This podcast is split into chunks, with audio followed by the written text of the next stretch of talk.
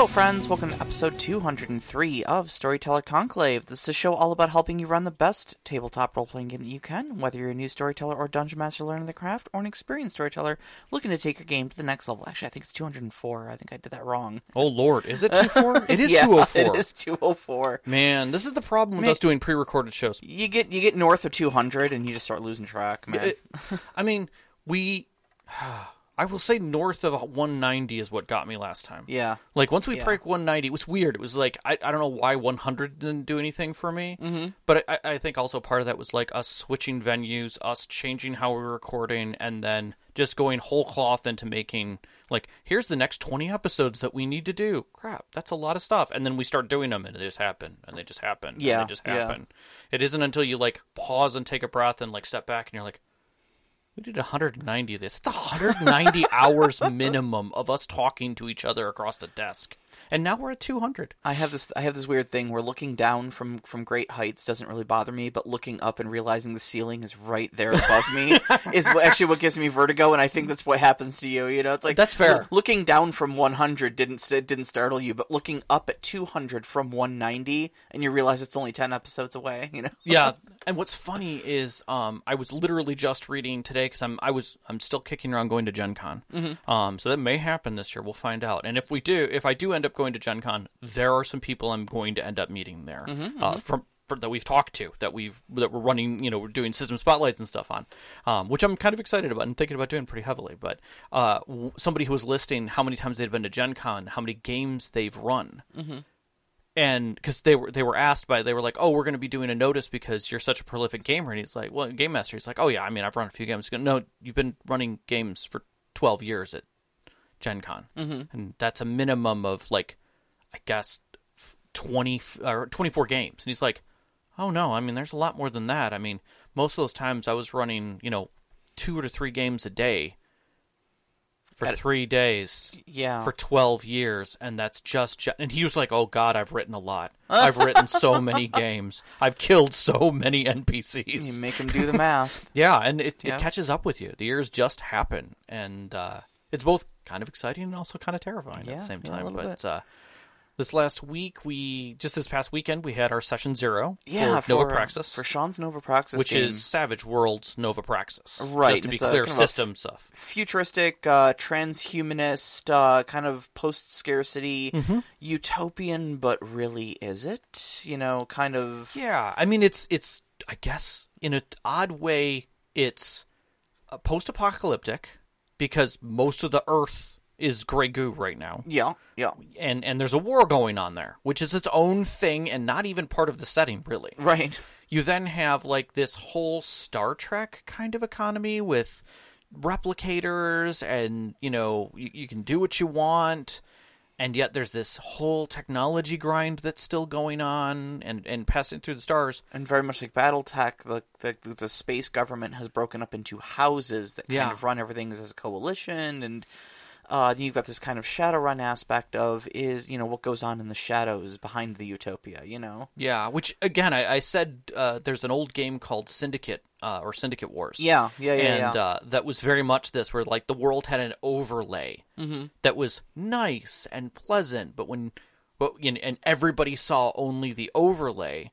But when you pull that overlay off, you realize there's kind of a dystopian world wrapped around you. Oh no no no no no no! Everybody got along. Everybody. Once I went through with my persuadatrons and converted the entire city That's fair. to following me, we were all good. You That know? is, I suppose that no, is. I, I played Syndicate too. I know. Yeah, yeah, yeah. And once know you had, all about it. Once you had the rail guns, everything pretty much sol- was solved, right? Oh yeah, yeah, yeah. but yeah, yeah. Uh, so tonight at, sitting very quietly with their mute on i, I appreciate uh, we have two guests waiting to join us uh, to talk about advancement and power which i think is fitting for what we just said Yeah, a couple episodes ago, we we talked about uh, talked about just, just kind of advancement systems in, in games, and we uh, we threatened that we would be coming back around to the topic of power escalation and what happens when your power curve does not match the pro- the pace of your story and such like that.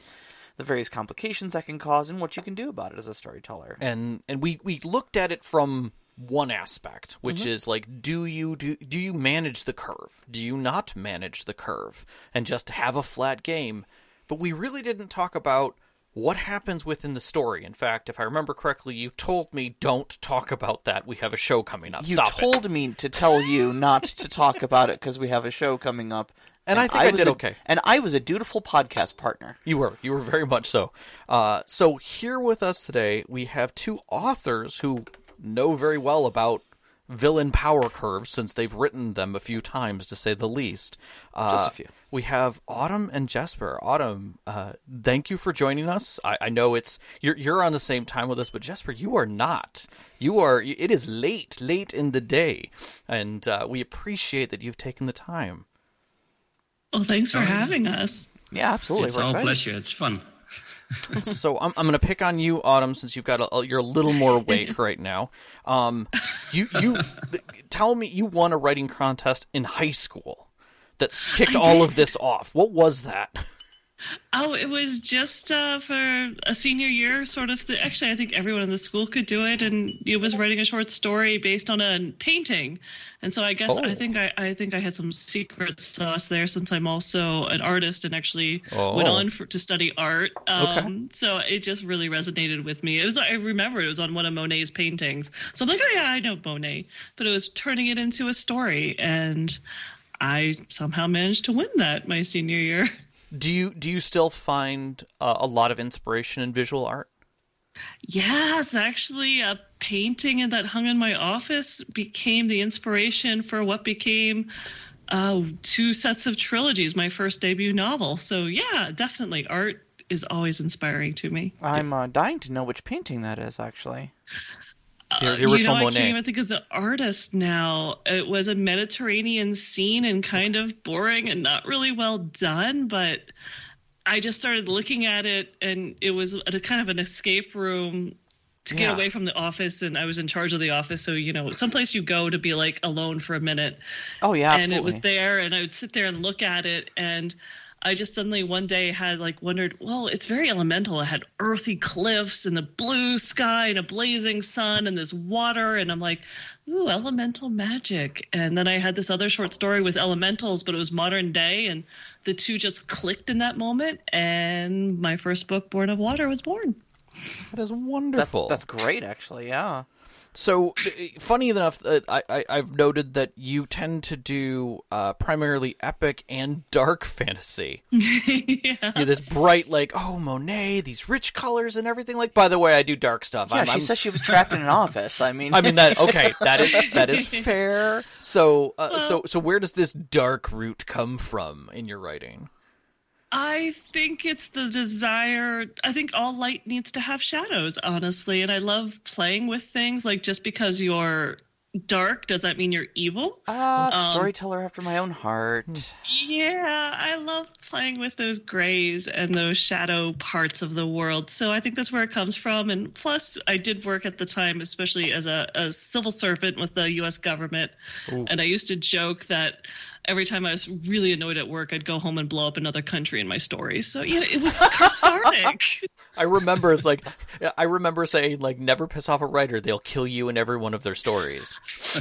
exactly, in so many different interesting ways. I, I can honestly say I have put some NPCs in my role playing games for my players to kill that were people that I particularly, or at least a trope of them. I will say that. So, uh, in in It's that healthy. uh, and in that you you like Call of Cthulhu as a world, which is another thing that Sara pretty much adores that oh can't yes. get to. Oh yes. You and I can have long conversations.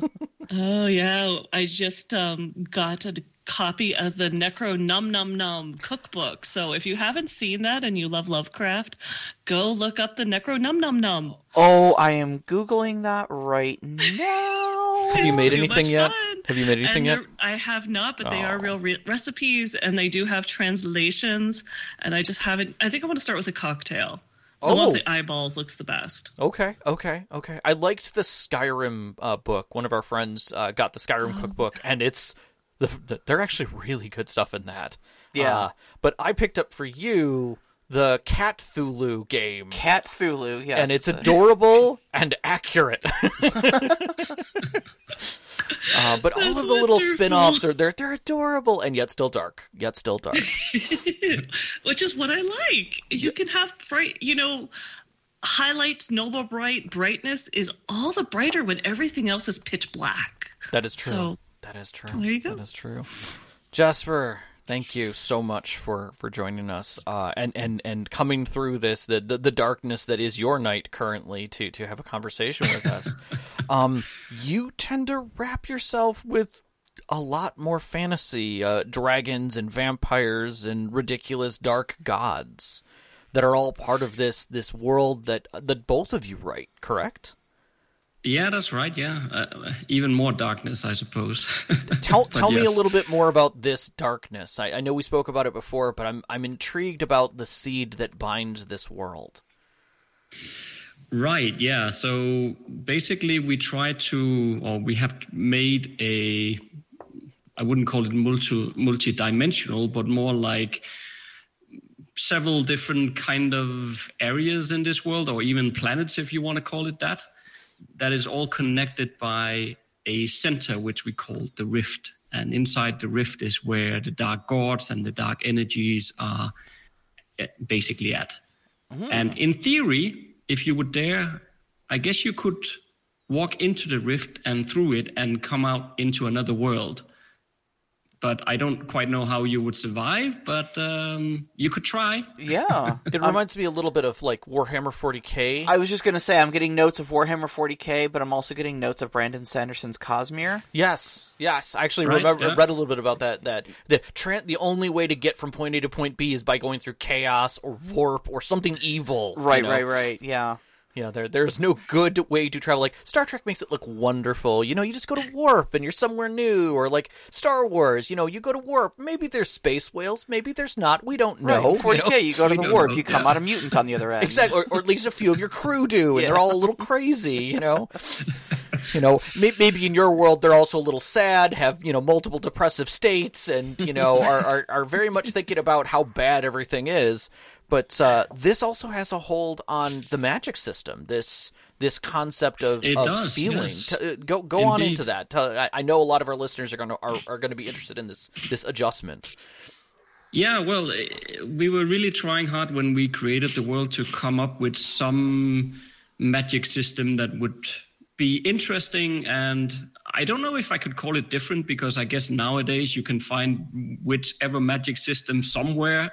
Somebody already created everything, I suppose. Yeah, I mean, But Brandon, Brandon to- Sanderson's got that that market corner. God, God, do we hate that Guy man invites invites one every uh, invents one every time he takes a shower. You know, it's like That's true. Indeed. But we tried to come up with something different, at least as, as, as, as well as we could. And we decided to base it, the magic system, system off emotions. Uh, that alone is not necessarily unique. But what we did was we said that in order to channel spells, you would have to channel a certain emotion. So, for example, there would be certain kind of spells that are linked to being happy, other spells that are linked to being sad, and so on and so forth. But then the trick part was basically two things. One would be that you need to be careful only to channel that one emotion, because if you accidentally channel two different emotions, you will get a completely random spell effect that you can't control. So maybe you blow yourself up or something. I don't know. so it, imagine running away from the dragon and you have to use a happiness spell and you cannot make you, you need to be very careful not to channel any sort of uh, being scared or, or horror feelings at all that alone should be pretty difficult. Um, and then the other part we made was that there is like a feedback loop in the spell. So for example if you channel channel happiness then as a consequence after you cast your spell you will be filled with like so much happiness that you would be like ecstatic afterwards. And also the opposite is true. If you channel disgust you would be f- completely consumed by disgust afterwards. So Ooh, ooh. Yeah. It, it, I feel like okay, okay. Now I know we, we talked a little bit, and you like Star Wars as well, Yeah. and there's there's a hard vibe of that like emotional pebble that they put inside of our uh, uh, between the Jedi's and the the Sith is Correct. that like you're Yeah. not allowed to have emotions as a Jedi because it clouds your ability to see things, and yet the Sith are basically driven by their this emotional state. Yeah. And that you know, dig far enough back through the history of Star Wars, and that wasn't always the case. You had emotional Jedi Council people, and you know, and yellow things, and and I, I keep feeling like this is there's there's there's almost a you know I'll argue to say there's almost a better way to handle their dichotomy within this structure of, of understanding that emotion does have a drive and Yeah. that that feeling does mean a lot more and can do a lot more. You know, love is powerful in a lot of ways. Mm-hmm. Sometimes unexpected ways. I absolutely, I absolutely love the the idea that, that that he described though of like, um, you know, running from a dragon while trying to channel happiness. And I just imagine the mental gymnastics you have to do to do that. Like, Just you know, think of a happy thought, guys, no, it's okay. We're getting our cardio in. This is great. Are you insane? It's a dragon. I haven't ran this well in a while. I know this guy's relentless. We're halfway to a 5K, guys. Or, or I could see a, a a futuristic version of this where like someone literally has like an, the app on their phone that like gives them in, like in Kuzu, but it's an AI and it's like, hey, you've just done 5K. Shut up. No, that's really good. You know that is that is pretty good. Okay, okay. You're still alive. You're smiling. you know? Here's your note for the day. You know, like a happy-go-lucky. I could totally love that. Being alive should make you happy. Yes. Exactly, exactly. um, now, you guys had originally scheduled a writers' getaway that was going to be in California. Is that correct for this year? Is that San Francisco, yeah. San Francisco? Yeah. Is that uh, scheduled for later this year? Or you guys did you guys put it off a full year? Put it off for a full year. Okay, We okay. just life got in the way. Um, closing. Adam, I actually closing on a house um, next Oh, week, oh. and Jesper also bought one recently. And life just kind of got really crazy for us um, in 2023. So we're hoping 2024 we're both settled and adulted enough that we can pull this together. Well, God. congratulate both. Congratulations, both of you on the, the, the house purchases. Yeah, that's that is not an easy thing to do, especially you know at, at any point in life. I I always feel like housing specifically, there's too many choices to be made because your brain looks at the immediate things you need, and then you start looking at all of those things you want to do. And if you've ever owned a house and you're moving into a new one, you you do that thing of, am I ever going to get to that? Can I? Maybe I should just mm-hmm. buy it finished. Maybe whatever that thing that I'm thinking of, let me just get it finished. And by the end of it, you're like, okay, I just need a finished house. Whatever it is, I need finished. And the decisions get made for you. Oh, it's a it's so a, true. It's never ending. So let's speaking of an escalation of power. Oh, yeah. so we we take a look at things from a storytelling point and uh, from a gaming point, and through that perspective, for us, our characters, um, you know, who are sitting around the table at us, are experiencing a growth in power, a growth in levels. I mean, sometimes that's a flat progression, like we talked about, where it's where it's not necessarily a vertical like your plus one becomes a plus two becomes a plus four becomes a plus whatever and you're now you know backstabbing for 16 million points of damage and, and a pile of dice you know it might be that you have new abilities or you might have extended powers that have now happened or other events. Um, but what we're talking about and kind of focusing on is that change in the story as you do develop as a larger character and what that means to what happens in the world around you. Because at level one, goblins are an easy enemy. They're they're they're plentiful, they're small, they're annoying, and they probably could kill you with enough of them biting at your ankles. Yeah, sure. But like literally you step to like level 3 and suddenly goblins are pointless to even throw at an at, at a at a normal character, Unless you're throwing them a dozen at a time. you know, with a lord behind them. Right, right. You know. In Dungeons and Dragons. What was I'm sorry, what was that? Catapulting them at the characters. you know i've read about that. I think it's effective. Uh, but then like you need to throw larger things i.e the dragon at the characters. But even at a certain point it that almost feels like it's too much. So I- i guess the opening question that i i throw out is what is really the value of this power actually escalation what what value does it have within the story and within the players Well, for one, I think it, it definitely depends a lot on what the group wants out of the game. um, the the more let's say stronger or more powerful the characters become, the grander the scale becomes as well. So at some point you'll get up to like demigod kind of characters that can do almost everything, and you have to really ramp up the the tension to to get them threatened. I mean, some some groups like to play that kind of grand scale stuff, and others don't. So I, I think for a start, it, it, the question is whether you want to do it or not. But if you do want to do it, I think there are some different challenges that comes with it. Meaning that, for one, how do you keep the tension going so that it doesn't feel like a walk in the park every time you play? You know, well, nobody can beat us anyway, so we just do what we want. Um, and to that end, I think just throwing bigger and bigger monsters on people is not necessarily that. At least that that's not the kind of story I like. Um, so you could play with different things like downstream impacts of the character. I mean, if you're like a demigod and the stuff you do would affect things in a quite big grand scale. And lo and behold, some characters and players don't really think through their actions sometimes. so What do you mean my actions have consequences? Well, I, Yeah. I and I think there's So there- there's there- some stuff you can play with there. Yeah. Um, I mean, and you- then of course as well, characters should be, even though they get better in and higher level and more power, they should still be, they're still like human beings uh, or whatever race they are, but they, they still have people that they care about or places that they care about. yeah. So you can always be the nice and evil GM who starts threatening those things. Very true. So, I, so we have the the the people who want the power fantasy, like Yeah. whether it's the characters or not. It's the it's the players at the table who are running said characters, looking for that power gain fantasy. Definitely. Um, I also have seen a lot of people who just like knowing that they're progressing through a story. That it's not just the same monotonous character being driven in the same direction against larger odds oh, sure, sure. you know, having a physical character sheet that shows progression is something. I mean, I don't know about you, but I know a lot of kids when I was in high school and even in college who liked looking at their GPA on a day to day basis. They wanted to know that they were 4.0 as always, no matter what they were doing, that they were they were simply the best. Wow. I hope they and their pocket protectors are doing well today.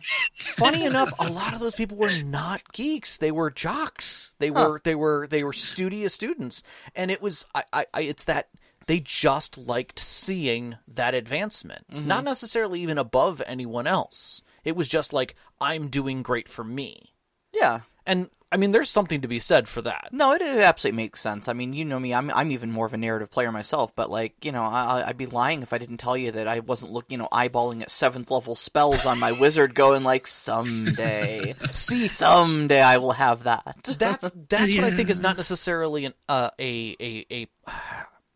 I'm not going to say that's a power trip, but Mm-hmm. definitely games that set that expectation where you see one through twenty and your eye goes immediately to like level nineteen where you can do that one well, yeah, thing. of course. Like, I, I mean, I think if if you lay that linear progression out, if you, if you lay out a, a vertical progression scale, Mm-hmm. right, you're immediately going to look to the top of that scale and go like, okay, where am I going to end up? Yeah. You know, what can I do at the end? What can I expect at the end of this story?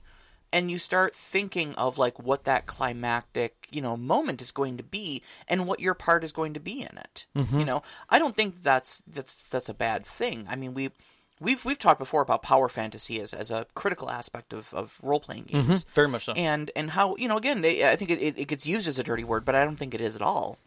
You know, I think it's a very valuable part of our enjoyment of of these sort of things. yeah. Um, and I think that power fantasy just gets greater the, the, the, the sharper the vertical, you know, climb in the power is, you know. Yeah. Uh, Autumn, I'm going to ask you a question. Since you do Call of Cthulhu and you like the ten- the dark, do you find that uh, are, do you find the roller coaster aspect, the the idea of just the tension to release and then that greater tension coming like you know that the story itself, not even your character, but you know that the story is going to ramp up. At some point some elder god is going to rear its head. Is is that where the the power hits you? Yeah, I, I think so. And that's what I was going to add to what you were saying is that I think it's the, the story. It's part of the story arc, you know, getting to grow as a character that is so interesting, but also those surprises. But yeah, the gaining, you know, knowing something, you can turn a corner and it could be something, you know, it could be the fluffy kitten. The fluffy kitten could actually be a god that wants to eat you. You never know. And so it's those those unknowns that make it really kind of fun. but I also think I think of like stories like I was actually thinking of Supernatural, which I loved as a TV oh, show, Oh, yeah. Yeah, yeah, except it kept repeating like the characters dean and stuff they never he was in purgatory for a year and became this kick-ass you know slayer but he was like still failing in the next series the next season and i'm like shouldn't he have learned something why aren't they writing this in a little bit more Because the show should have ended after season five. That's why. probably When when they killed Probably. everybody and and and Dean went to hell or something like that, and uh, they fought the four horsemen of the apocalypse, and you could tell the story was supposed to end, and then season six started, and you could tell they just kind of went, "Oh God, what now?" Money. Yeah, and Yeah. they just kept repeating it. Yeah. And that's the last thing you want to do to the players sitting at the table is have them repeat season six over and over Yeah. and over again. You want to give them something else, and that can mean ramping things up, not just new new monsters, new gods, but different power, different spells. It's exciting. Yeah, you can only fight bandits so many times. Mm-hmm. Like even overpowered bandits because Yeah. now they have to meet the level. I think that was one of the things that we've talked about a lot of times is like like you said, you're doing the same thing over again, but you have to ask yourself like these bandits that we fought at level 2 which were challenging, we now do the Skyrim thing and go back later cuz we're big and butch and suddenly they're just as butch because They're they all bandit lords, Right, Like- who could literally take over the world, right? And I, I kind of but look they're at living in a cave, you know. or, or ruins of all things. Right, Like, right. They have unbelievable power, unbelie- and the riches that they have on them. if they you know. sold just one of their swords, exactly, Yeah. But at the same time, you, I think that's where some of the scaling breaks off. Like you were saying, like the, these people have gone through literally hell and back, become Mm-hmm. all of this awesome power, and yet literally around the corner, it it means nothing.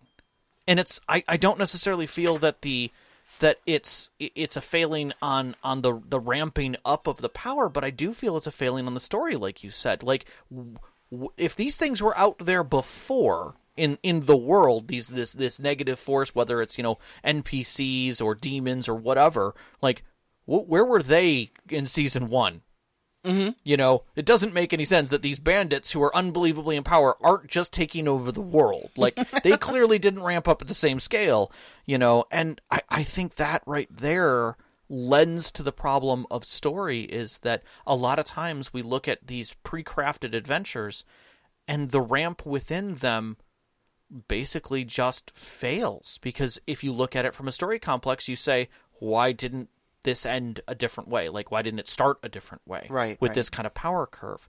So i guess the question then says or lends us to as storytellers what can we do to raise uh, to to follow the power level of the PCs. What what are I mean, not to say that all these are good ideas, but there are definitely ideas out there that have been floated, and like you were saying, uh, yes, is that there are uh, there are ways that you can get to the PCs without physically contacting the PCs, if you mm-hmm. will. You can mm-hmm. still make mm. you can still reach that point. So so what are some things that we can do as storytellers? What things that you have done to your characters and your Yeah. worlds that are that raise those stakes as the as the uh, as those characters grow?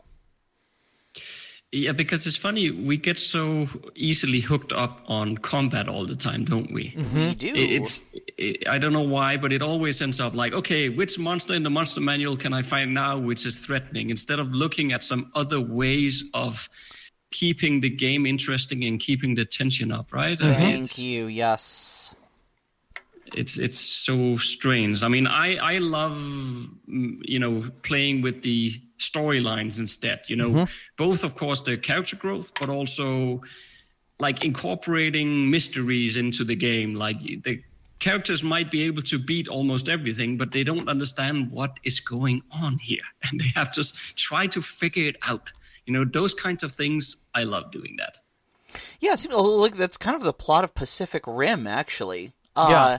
I don't know if you've ever seen that movie or not, um, but it's Yeah, uh, yeah, yeah. on the surface about giant robots fighting giant monsters. You know, it's this big spectacle, but like underlying all that, it's like, wait, wait, I mean, okay, but why? Where are these monsters coming from? Why do we have to deal with monsters all the time? You know? Yeah. What what are they doing in this particular world? Like is and the real question is, does the story support that well enough? You know, and some stories are bad at that, and some stories are amazing at that. You know, it's it's having it and I, I think it is the way that it is deployed to the audience. In our case, our players at our table, not even necessarily the characters. Um, in your case, the books in in description. You know, how do we explore that? How do we show to the players? How do we turn that meta hand, if you will, a little bit to show things off? I mean, it's it's easy to say that you know villains shouldn't just get stronger. Like they have their own growth. It's mechanically appropriate that they should grow and sake. But there's nothing to say that there's a narrative reason for the escalation. I would say almost to the fact that narratively, you want your villains to be powerful. You want them to show into the world, not even that these characters matter. Um, I, I always like going back to the concept that your characters don't mean anything in the world until they have an impact. Um, Oh yeah, for sure. Uh, I mean, at, at, if if if it's the very powerful villain in the beginning, I mean, from a storytelling perspective, there might be very good reasons why the characters doesn't come across that villain at that point because at that point they're nothing like they're just like ants to him or her. Like th- he doesn't care about the characters. Mm-hmm. It's only once they get up to a certain level that this villain will start paying attention to those people that keeps uh, coming in in you know and stopping my plans. What are they doing? Those uh, annoying characters over there.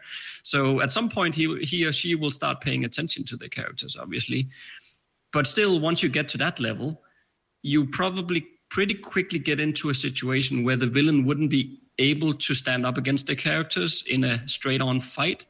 So I think like it's like when we write our novels, uh, Autumn and I, we always make our villains very, very smart. You know, they outwit the characters, and they get to become these really, really annoying villains that you just so badly want to kill, but you just cannot get your claws on them. Because Yeah. they never put themselves in a position to do so. Yep. Yeah, I, Yeah. I, I, I, I, I often read and and remind other new game masters who are like, okay, well, my my players could totally defeat my villain at this point because I, you know, I I didn't make them a god; they're just a person, and these players have been, you know, playing for so long. How do I make this interesting, this fight interesting for them?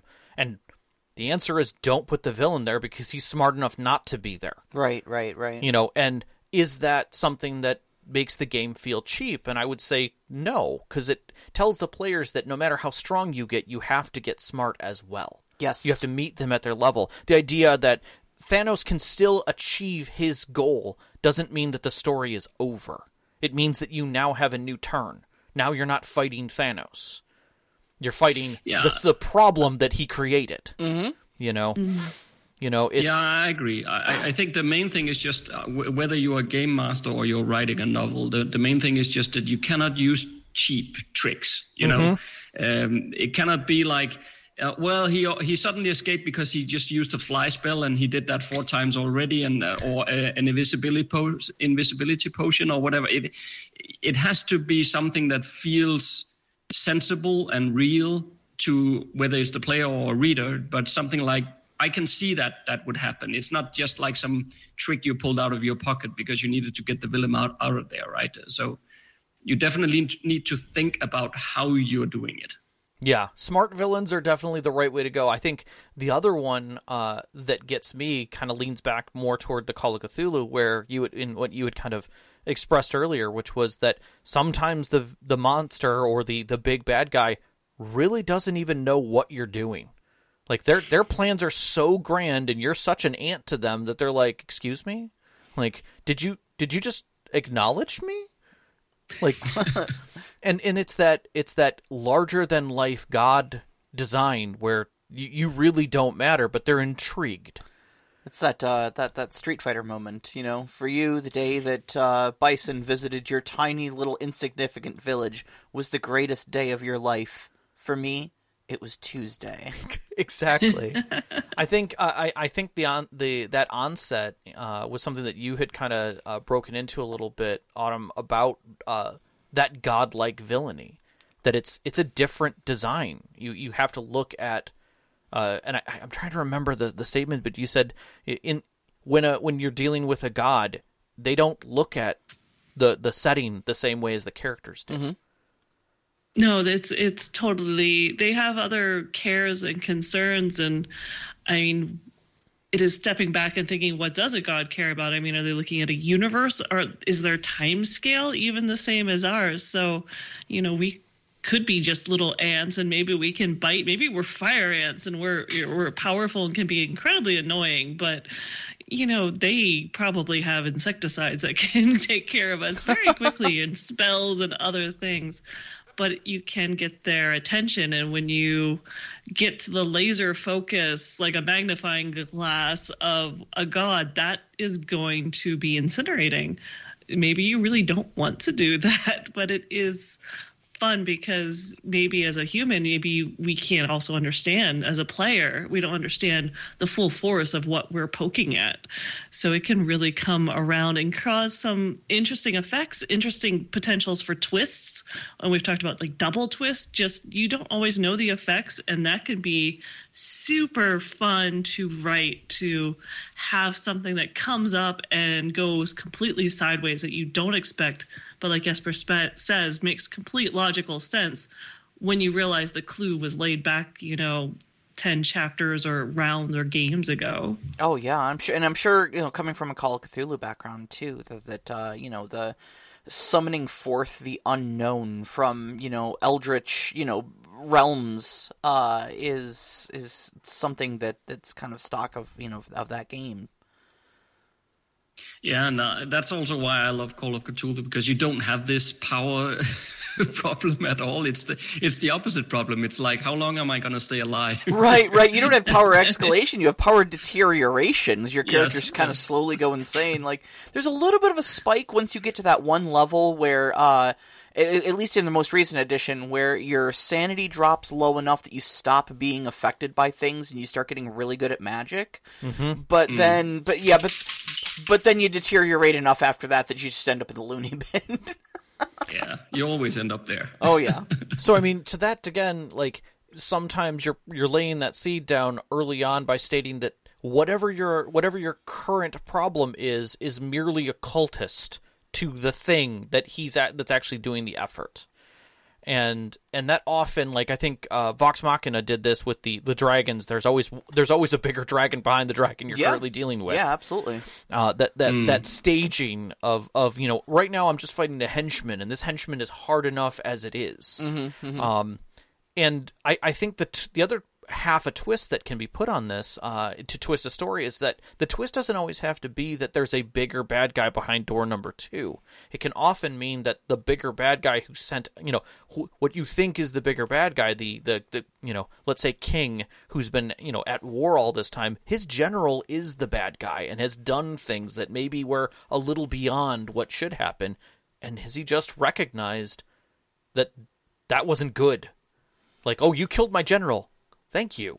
He was he was bad. Mm-hmm. That's not what I intended, and he did some things here that we have to now undo. Because all I was trying to do was take over this world, this continent, and now there's some elder thing going on that I don't want Right, right. for any of these people. Like he went one step beyond, and now you have that turncoat of a a villain trying to redeem Yeah, yeah. you know, exposing everything that happened. Like, here's it all. Here's everything. Help me fix this problem. Prince Zuko in Avatar. Yeah. You know, where he's like, "Oh wow, I just realized what is going on, and the Avatar really needs to stop my dad." And my Oh, sister's I- insane. Oh, I need to go join him. All right, I gotta help him. Yeah. Oh crap! I spent two seasons trying to kill him. All right, hold on. Like, how, how do I best handle this conversation? yep. yeah, yeah. I, I Hi, Aang. It's Zuko. yeah. But I, I think the other thing that we can talk about is that false ending. That, like, I pushed the button three minutes ago. oh yeah. I don't care what you do to me. It's over. No, You and know? you know, now that we're talking about uh, like, a Call of Cthulhu, like Mm-hmm. I just, you know, you're you're you're trying to track down the cultists the whole time, and you get there just in time for them to summon like a swarm of Byakhee or something like that. sure, you know, something something horrific. something awful and beyond description, and now you've just got to deal with this. And they probably do too. They probably had no conception of what they were trying to invite into the world, but right, you know, right. Yeah, usually they don't. Have, I, I'll, I'll ask this question because uh, obviously we don't want to ruin any of your books or anything like that. But have you ever written yourself into a villain hole, where you've you've put yourself to the point where like, okay, my character's gotten to this point, and oh crap, like this is just going to be a fight. Like this is not where I want to be. There's because there's no way that my character with their with their my, my main character with their abilities will not just walk in there, snap their fingers, and win. You or know? worse yet, we'll walk in there not just instantly get vaporized, kind of a thing. Like I've built them up to this point, but even this doesn't feel right. Yeah. Have you ever got hit that point? Mm, not so much, no. But but I think this is also a matter of whether you are uh, what we call pantsing your stories. Basically, you're just writing as you go, or whether you are plotting them, uh, which we do quite a lot because we co-write. So we are dependent on knowing exactly where things are going and what's going to happen. So we do sometimes have trouble during, let's say, the story creation part or the brainstorming sessions on, okay, how are we going to make this happen and how, how is this going to work? But once we, you know, sort that out, then the writing, we have the plan for what's going to happen. So we, we, we don't really end up in those situations. Right, right. Yeah. I was gonna say the the only time that really happened is before Jesper and I started writing together. Um, with my like first trilogy, I did have a villain who I always joked could outthink me. I never knew what he had planned, and he would do something and three chapters later like oh that was what he was up to. And i really thought he was going to win the whole novel. But i did like to throw in the heroes. They often overreacted and they would make the first battle. They would make the first insult and injury. And it was really funny when i stepped back from writing it going so the villain was usually the one hanging back and doing some plans, and they're the ones running forward and smacking him and causing all sorts of retribution. And I'm just like, wow, that that was a different way of doing things, and I didn't even really attend it. I would say that's a pretty accurate mirror of like most Dungeons and Dragons games, though. Honestly, well, I, I honestly think that that's how they, they, they should be done. yeah. And then you, unfortunately, I think we, we run the risk to to storytelling from a DM's perspective of you have to be proactive. You have to throw things at them to keep things. But realistically, the answer is everything's there and in place. They're just moving really fast. Mm-hmm. I mean, we often talk about like how long is a D&D campaign in time, in actual timeline. And if you just run event to event, like in 3 months they're 5th level and stomping gods.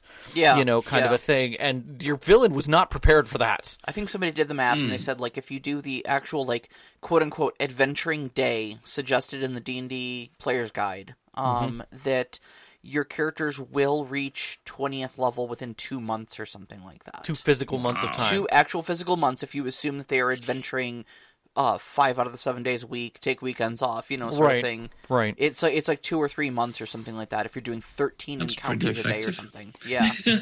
Yeah, it's, Can I, I have that at my current That's job? that is That's great. streamlined, yes. I, I, I go back to the uh, And it's uh, all thanks to Skillshare. Yeah. Not wow. Wow. Um, there was a there was a guy who talked about, uh, and I can't remember the. It was a, I want to say it didn't start as a TED talk, but ended up being one, uh, where he talked about how long it takes you to master something. And he he said uh, a year of constant work will get you get to a master level, but it doesn't mean you're you know you're you're an expert. You can do it at the mat. You, you can definitely be there.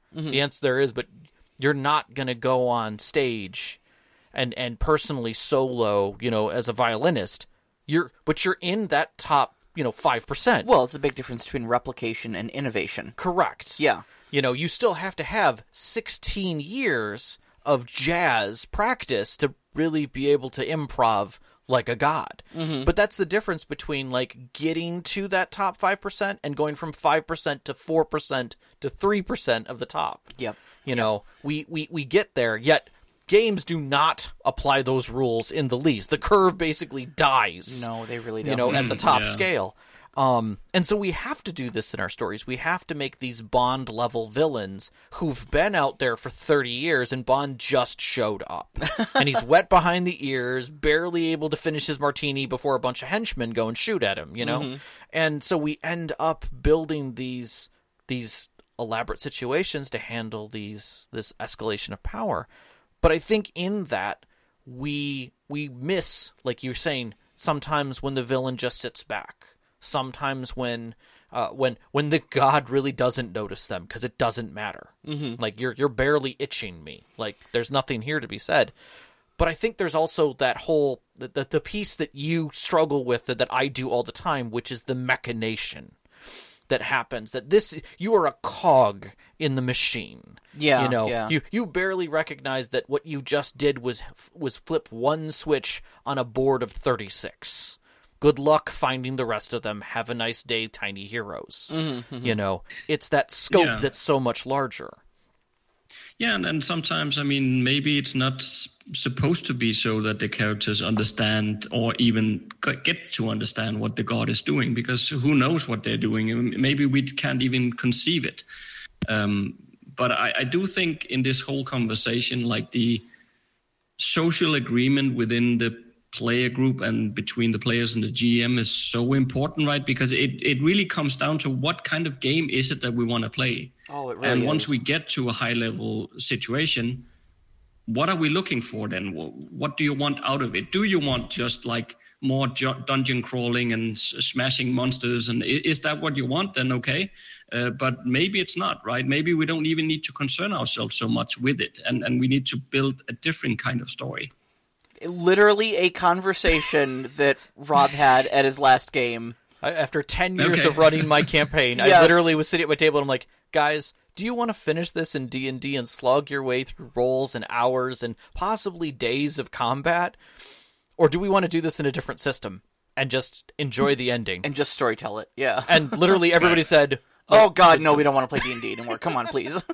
Yeah, after after ten it- years of it, it was it was a funny and wonderful and and beautiful conversation because uh, everyone went around and basically talked about how they wanted to see the ending. They wanted to have a heroic ending. They didn't want to sit around for four hours for a single combat against monsters and a god. Right, but we also talked about you know the feelings that we wanted Yeah. out of out of the ending too. I mean, this was ostensibly a post-apocalyptic story you're telling here, Mm-hmm. You know, and and a lot of us had already suffered so much loss, and there was already so much destruction in the world that like we felt like if we if there weren't a happy ending, if there weren't some sort of an uptick in the end. I mean, we're not saying you know we need to win without any losses or anything like that. You know, mm-hmm. obviously sacrifices are going to happen in the big climactic story, but mm-hmm. like you know, we, we all decided basically that, like, yeah, we kind of, you know, we, we feel like we've put the work in. And if you make us bleed for the victory and you mm-hmm. make us feel bad about the victory, none of us are going to walk away feeling good about what your story was. Yeah. You Yeah, know? and in that communication, like we say all the time, and thank you for for validating us in, in, in this a little bit more, is that, and we say it to everyone. We we bring up communication being the key to all good role play. Oh, absolutely. Like it's a table of individuals who w- all want to have a shared experience. There's nothing to say that you can't change that at any time during the story. Now, you two are you two are co-authors, uh, so I, I imagine, um, you know, in, in collaborating on stories and such like that, you have moments where you disagree on uh, the direction of the story and whatnot, or, or even you know have an emotional response that maybe you didn't you didn't anticipate, or or is is a negative experience for you in the direction the story is taking. Um, you know, I. I hear. I already hear Amber laughing about that. Uh, Autumn.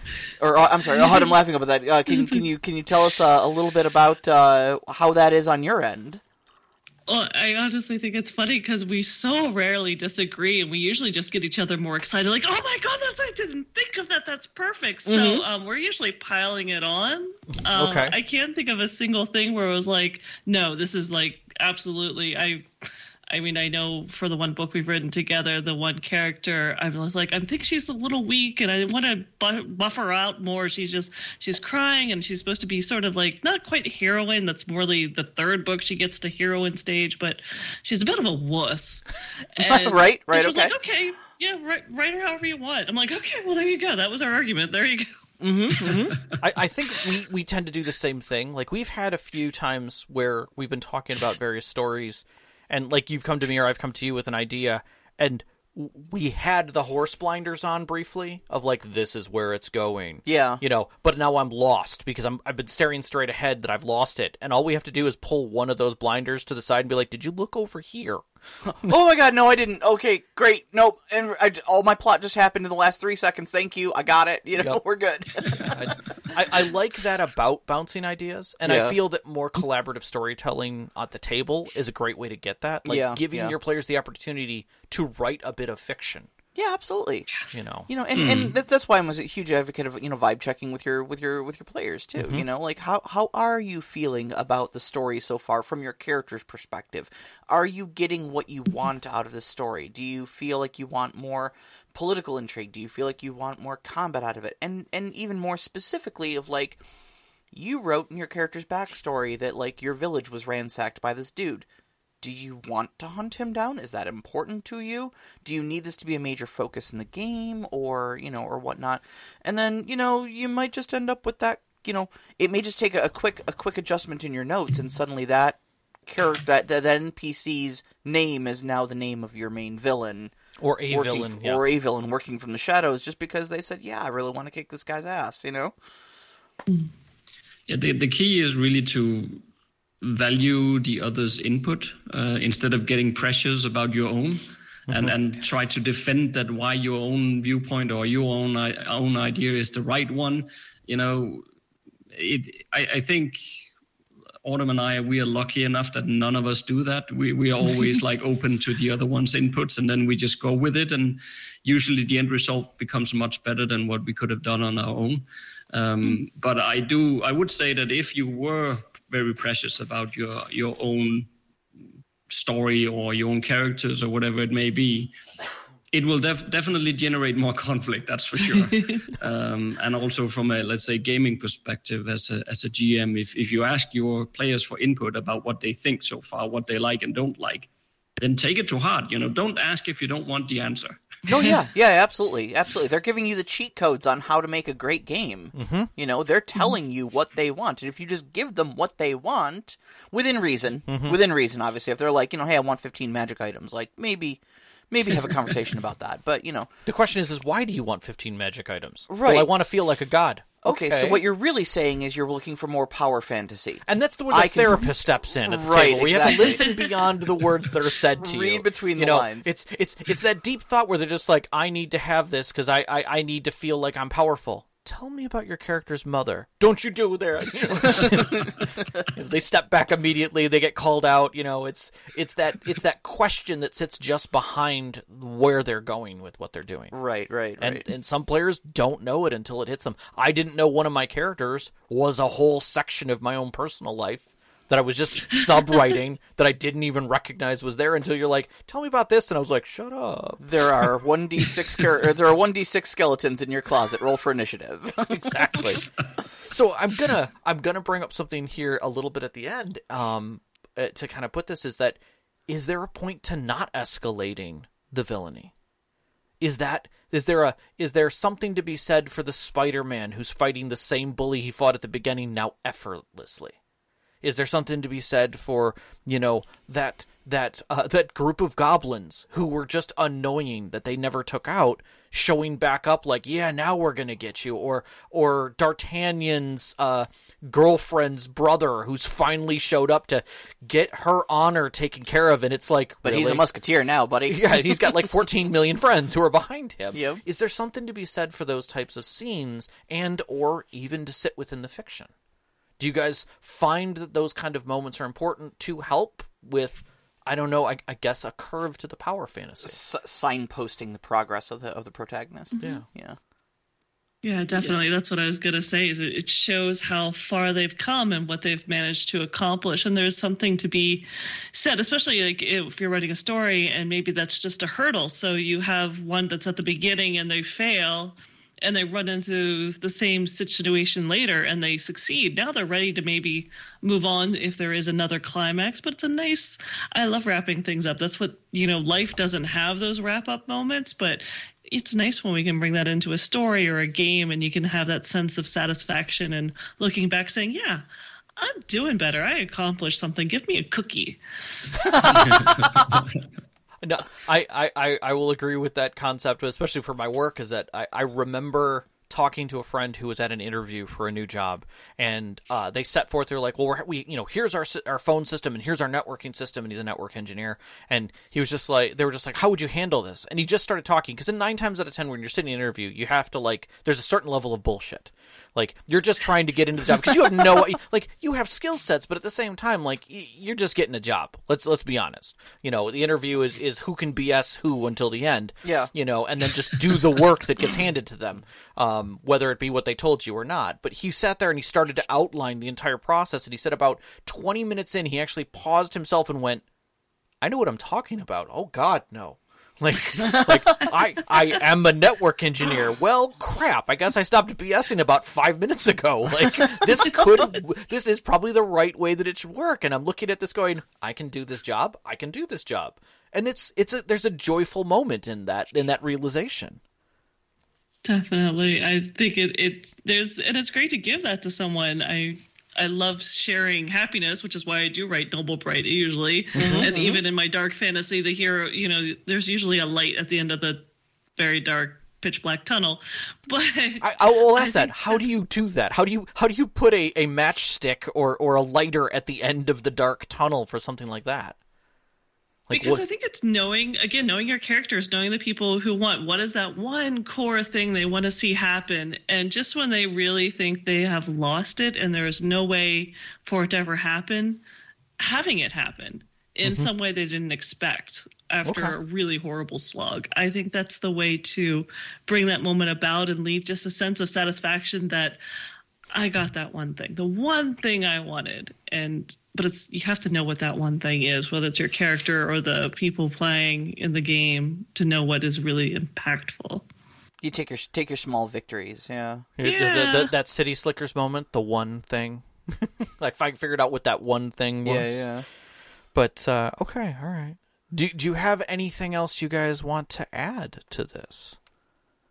Something that came up in, in, in, in our thoughts here that, that might want to pop out. Mm, I don't know, but I, I think it's really a, about making sure you're having fun at the end of the day, right? I mean, I mean, personally, I don't like the high, very high power levels myself. I like the intriguing stories. I like the character development, and I, personally, I think that becomes more challenging to handle when you get to very high levels because you're sort of dealing on a scale that almost becomes a bit inhuman sometimes. Yeah. Absolutely. So- absolutely. I'm I'm not personally a fan of that, but it, that's not to say that it doesn't work for others. I, I think that the main thing is just that you are aligned in your group on what you want and what does fun mean to you. Yeah. Yeah. Absolutely. I agree with that. I, I look back and I mean, together, Jesper and I have over 30 books out. And I think back to like my first series, my first trilogy, and the characters became quite powerful, especially because they continued on to a second trilogy. So, you know, by, by the end of book six, they're pretty kick ass. And that was great. But I look back and I do remember one of a reader commenting, like, I really just liked it when, you know, one of the people who were normal humans got some magic. She's like, I just liked it when she was just herself. And at the time, like, no, she's she's like supersized now. It's wonderful. And I look back now and I'm like, no, I really kind of liked her when she was just an average person. I like the stories where you're not constantly struggling for the next big god, the next big figure. I kind of really agree that it's wonderful to have a story about normal people or very limited power succeeding where they can with their innovation, using things differently. That's much more satisfying to me than higher combat, better spells, more training. It's kind of exhausting in a way. Absolutely. You are you are both so welcome at my table anytime. If you have tea, I'm there. oh, we will. We will have tea. There will We always will. be tea. I will invite Rob. He will bring the tea. I will always bring the tea. Uh, but I will I will ask this of, of both of you, since you are prolific writers. Uh, what is what is a bit of advice you would give people who write worlds and and run these games and are thinking about maybe writing a story or a fiction? What would be something you could a bit of advice you could hand to them?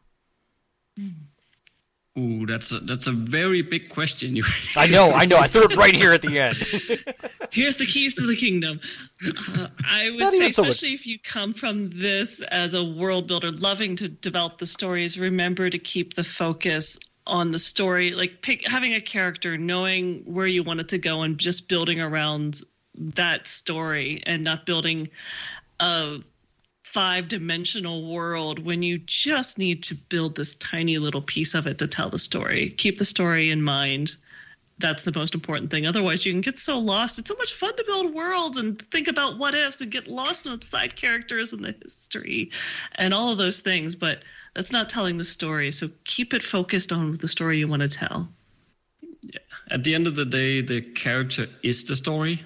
So without the character, there is no story. So you know, focus very much there. Make sure that you create characters who has like real motivations and and are trying to achieve something for a reason and hopefully also doesn't even understand themselves what it is they, they actually need. They think they need something, but then throughout the course of the adventures and the game and the character development, they figure out that I thought I wanted A, but in reality, it's actually B that I need to become like a better person or, or whatever it is, right? But that's really where the story is. I'm I'm going to argue that you just told uh, Autumn just told DMs how to properly create a game, and you just said to players how to properly create a character. Now, can we get back to writing fantasy? I mean, I feel like there needs to be a difference. You're you're hurting my feelings that this is literally the right things to say on both sides, or or maybe it's better to say that there really isn't much of a difference in the creation. Mm. It's a it's the the implementation is different. You know, yeah. writing is admittedly putting it down, but realistically, both of what you said apply exceptionally hard to tabletop. Yeah, you know, yeah. we we talk about creating worlds in tabletop worlds, and like, stop writing what's going on in that mountain top. Nobody cares. The players are never going to get there, and if they do, then you can talk about it. But don't. Mm. It doesn't matter. That's scenery as as Jesper, as you were talking, I was I, I thought of like four different topics I'd seen recently that all applied to the advice you just gave. You know, of of uh, you know making sure that you your your story is character centric, and you see so many storytellers out there trying to go like, well, I've I've built this elaborate world and I've got this plot going on, but none of my players want to engage with it, and it's like, mm-hmm. well, are mm-hmm. you writing a plot that's interesting to your characters? Mm-hmm. You know I mean, obviously, if they don't want to engage with it, they're that's not the story they want to tell. You know. Yeah. Uh, and you know, make your character dynamic and interested in the world. You know, uh, we've had a we had a recent uh, uh, uh, person who joined our Discord who was talking about they were having problems with a a, uh, a lone wolf in mm-hmm. their group. Yeah. You know, who mm-hmm. didn't want to engage with the story, and it's like. Oh, it's such good advice all around, and you were so succinct about it. Thank you so much for that. Yeah, it's I I I often look at people who are building, who are writing uh, and making notes for their games, and recognize that what they're doing is they're building a world setting. Yep. This is a world yep. setting that you're building. You're not building a plot for characters. You've just written a lovely world setting. Okay, what are your characters doing within that world setting? Mm-hmm. Well, they're fighting that guy. Are they? Are they? Is that even part of this? Why? Yeah. You know. You know. There, it's definitely yeah, you know all the probably yeah. it's probably like completely natural that this happens. I mean, if we write fantasy, well, we love world building, right? And yeah. game masters, you love world building. So it, it's like it happens. It's it's natural. We all know the world building disease where you just keep building all kinds of stuff that you actually don't need.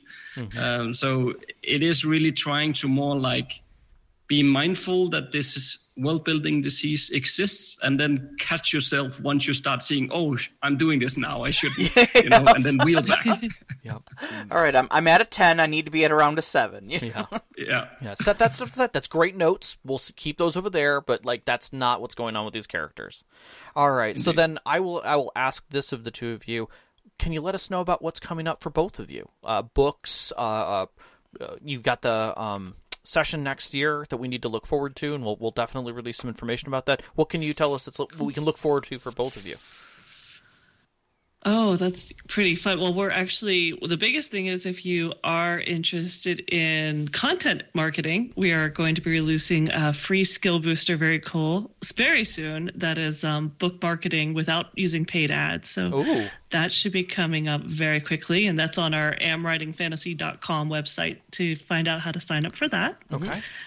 And Jesper's working on writing book three very soon, and I'm working on editing book two in our current Arcane Magic trilogy. So that's hopefully by the end of the year, I'll have book two edited, as well as we have some short stories that are coming out and some other minor things that are coming out this year. So it's a really exciting year. Yeah, we'll we'll Yeah. definitely make sure everybody's got that up. Uh, anything you want to add, Jesper?